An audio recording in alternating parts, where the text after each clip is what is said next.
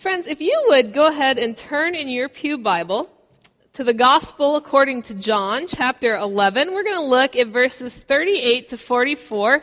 It's a story that most folks recognize, but this is a part of the story that most folks don't pay any attention to.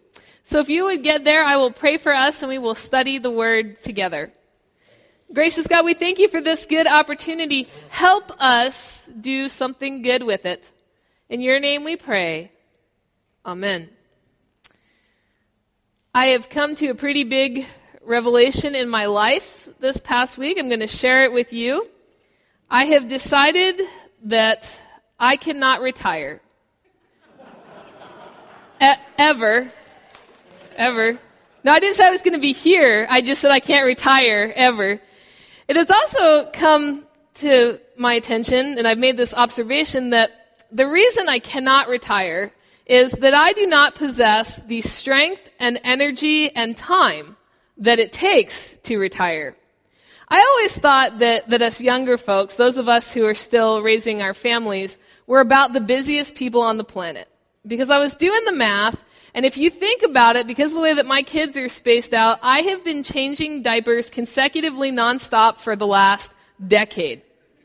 And in between those diaper changes has been homework, soccer games, Girl Scouts, packed lunches, teeth brushing, hours of searching for missing dolls and trains, parent-teacher conferences, pets, meals, balancing the checkbook, and keeping track of sung. There is a reason why the Lee family Halloween decorations are still up. And that is because I finally managed to get them up at 6 p.m. Halloween evening, and we are all going to enjoy them until I get around to putting up the Christmas decorations. My whole point is that life at my age is just extremely busy. But then I talk to those of you who are retired around here. And it's almost as if you all have gone to some super secret class where they teach you the answer to this question: how is retirement going? Because it doesn't matter who I ask, or when I ask them, or where I ask them, you all have the same answer. I'm busier now than I have ever been. And that, my friends, is why I simply cannot and will not retire, because I can't imagine being any busier than I am in this particular moment.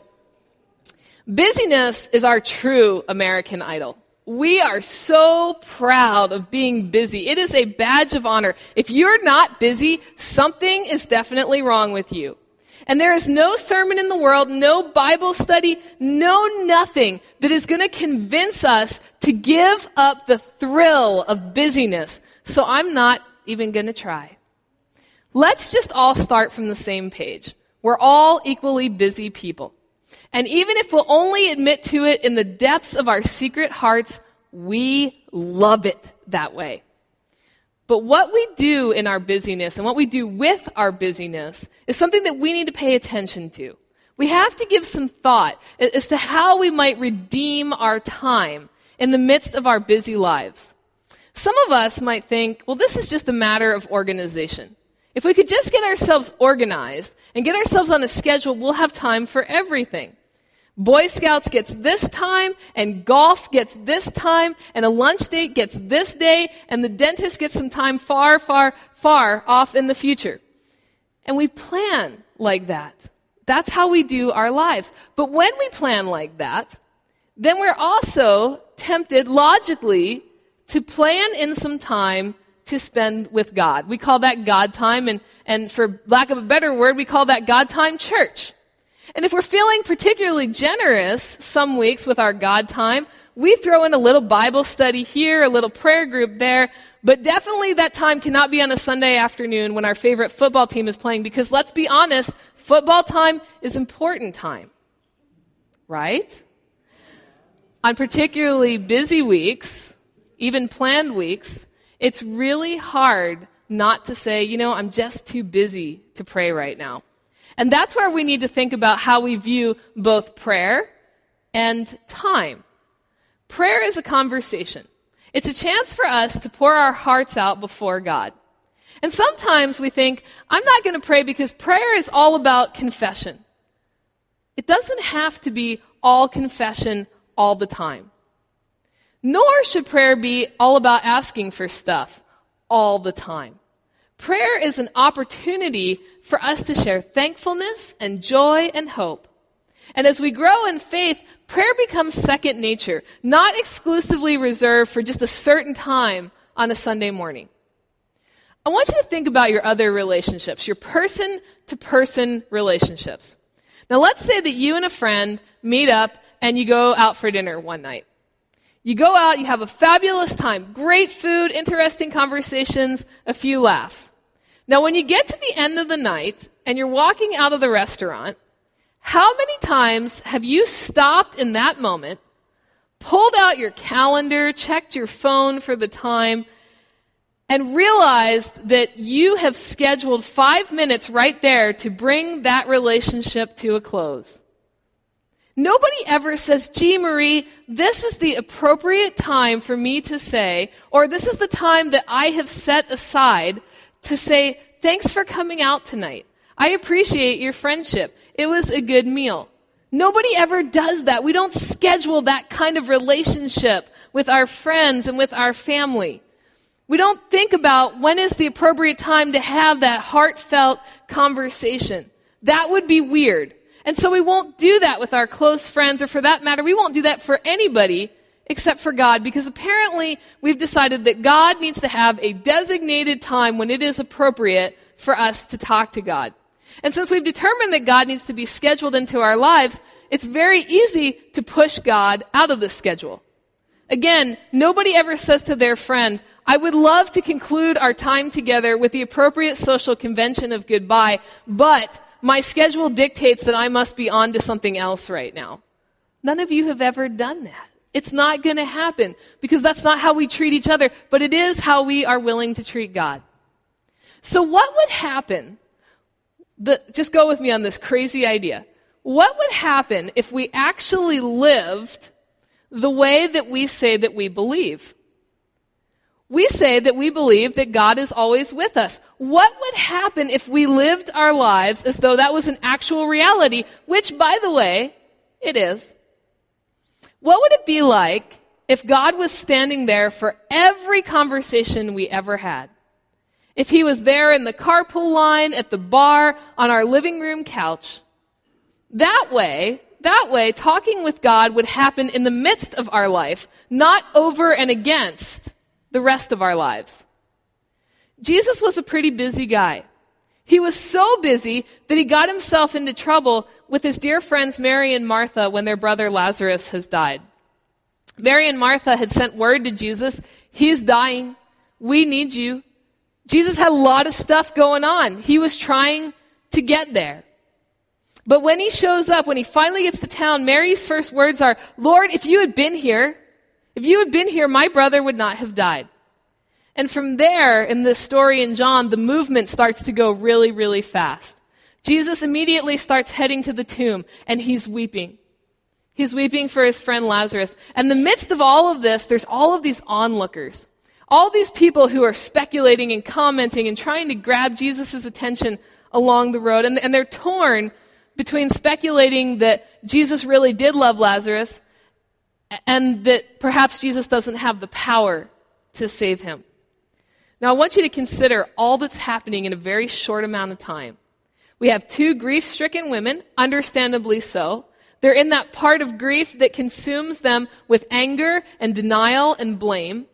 Jesus did not walk into a calm situation. This is a busy situation. There's a lot going on here. He has to get from their house to Lazarus' tomb, which puts him out on the road and out in the world. And anytime you go out in the world, there's going to be all kinds of stuff competing for your attention and your time. He's on a mission, but all along the way, he's got these people who are speculating and talking and seeking his attention. And then he finally arrives at the tomb where his friend lies dead. Scripture says, "Then Jesus, again greatly disturbed, came to the tomb, and it was a cave, and there was a stone lying against it. And Jesus said, 'Take away the stone.' Martha, the sister of the dead man, said to him, 'Lord, there's already a stench. He's been dead for 4 days.' And Jesus said to her, 'Did I not tell you that if you believed that you would see the glory of God, so they took the stone away. You know, sometimes we justify our busyness out of necessity, right? We have to be busy because it's just a necessity. You know, the kids have to eat, and their homework has to be done, and they have to get to, and this has to happen, and I have to. It's a necessity. Martha is opposed to any action here because she knows that there's going to be a stench involved. When you think of what that smell must have been like, if you had anything to do with that tomb, your necessity is to get this done as quickly as humanly possible and be done with it. But Jesus just looked upwards and said, "Father, I thank you. I thank you for having heard me. I knew that you always hear me, but I have said this for the sake of the crowd standing here so that they may believe that you have sent me." In all of this messiness and this hurriedness and this rush, Jesus looks upwards and he starts talking to the Father. And it's really interesting that the first thing that we have recorded in Scripture is, "I thank you for having heard me." Well, from what we've read in the Scripture, this is the first quote in regards to this situation where Jesus is talking to God. So what does he mean when he says, "I thank you that you've heard me"? Has he said something already? Absolutely. This seems to indicate that there was some kind of previous ongoing conversation between Jesus and the Father. And it also seems to indicate that Jesus already knows what the outcome of this is going to be. Him saying this out loud is not for Jesus' benefit. He says that much in the Scripture. It's for the sake of the crowd that's standing there, so that they may believe that Jesus was sent from the Father. This is an ongoing conversation that we just happened to catch the tail end of. It wasn't a long prayer, and it's probably not the whole prayer. The conversation between Jesus and the Father must have been taking place all along while all of this other stuff was happening. But how? And where? And when? Jesus' earthly life was so in tune with God. So in tune with God. There was never a time up until this point where Jesus was apart from the Father. They were always on the same frequency. So even in this situation, even with all of these people in various states of grief and gossip and action and opportunity, Jesus is talking to God in his heart. The part that we hear really is just the conclusion to a conversation that we've been unaware of previously, and the only reason that we're hearing it at all is so that when Jesus makes his next move, we'll know right away that the Father has acted, and that they have already previously discussed what's going to happen. Scripture says that when he had said this out loud, he cried out with a loud voice, "Lazarus, come out."